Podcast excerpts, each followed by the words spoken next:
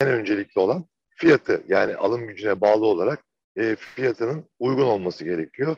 Bugün e, Türkiye'de satılan elektrikli otomobillerin fiyatları işte 350-400 binden başlayıp 3 milyon 4 milyona kadar dediğim gibi e, öncelikli olarak da bir aracın fiyatı dedik ama dünyada ve Avrupa'da şu anda en önemli kriter markalar için menzil. Yani en uzun menzili yapan tercih edil, e, ediliyor ve e, buna göre piyasada talep görüyor.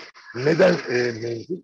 Çünkü dolu depoyla ne kadar gideceğinizi bu belirliyor. Yani siz normalde içten yanmalı, benzinli ve dizel otomobillerde e, istasyona gidip depoyu dolduruyorsunuz. Orada işte sizin 600-700 kilometre e, yol yapabiliyorsunuz o yakıtla. Ama ondan sonra bittiği zaman çok rahatlıkla iki dakikada doldurabiliyorsunuz. Şimdi elektrikli otomobillerde tabii bu biraz daha e, sıkıntılı.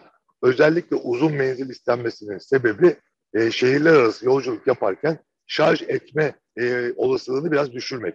Çünkü şarj etmeye kalktığınız zaman şu andaki teknolojilerle e, şarj hızları yarım saat 45 dakika. Ama işte bu konuda teknolojiler gelişiyor. Önümüzdeki 3-4 yıl içinde artık 5 dakikada hızlı şarjlar da gündeme gelecek. Dolayısıyla e, Türkiye için alım gücü yani otomobilin fiyatı arkasından menzil arkasından da şarj al, altyapısının uygunluğu geliyor ve e, sonuçta bir e, petrole bağlı içten yanmalı bir motor yok. Elektrik motoru var. Bu elektrik motoru da sonuçta gücünü bataryalardan oluyor. Aynı cep telefonlarındaki ve diğer cihazlardaki gibi.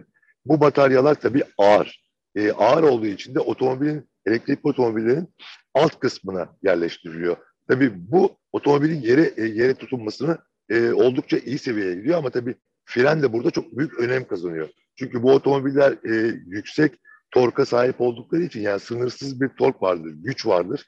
Bu torkla e, herhangi bir elektrikli otomobil bir spor otomobil gibi, içten yanmalı otomobil gibi hızlanabilir. Yani sıfırdan 100 kilometre hıza 2-3 saniyede çıkan elektrikli otomobiller var. Dolayısıyla bunların e, frenleri daha önem kazanıyor. Bu yüzden özellikle elektrikli otomobillerde e, fren önem kazanıyor. Lastikler önem kazanıyor. Çünkü lastiklerin de elektrikli otomobillerde bu ağırlığı ve gücü, torku kaldırması ve e, yola sürtünmesini e, daha keskinleştirmesi ve güçlendirmesi gerekiyor. Bu yüzden artık yavaş yavaş lastik firmaları da elektrikli otomobiller için mukavemeti daha yüksek lastikler, daha yanakları farklı lastikler üretmeye başladılar. Yani otomotiv dünyasında, otomotiv endüstrisinde her şey e, değişiyor. Bütün ezberler bozuluyor. Bugüne kadar içten yanmalı araçlarda gördüğümüz işte yağdır, yakıttır, filtredir işte bunların hepsi artık satış sonrasında biraz tarihe kavuş, e, karışacak gibi gözüküyor. Çünkü elektrikli otomobillerde bir servis sorunu e, içten yanmalılar gibi olmayacak. Çünkü bu elektrikli otomobillerde sadece bataryalarda ve yazılımla ilgili bir takım e, satış sonrası hizmetler devreye girecek.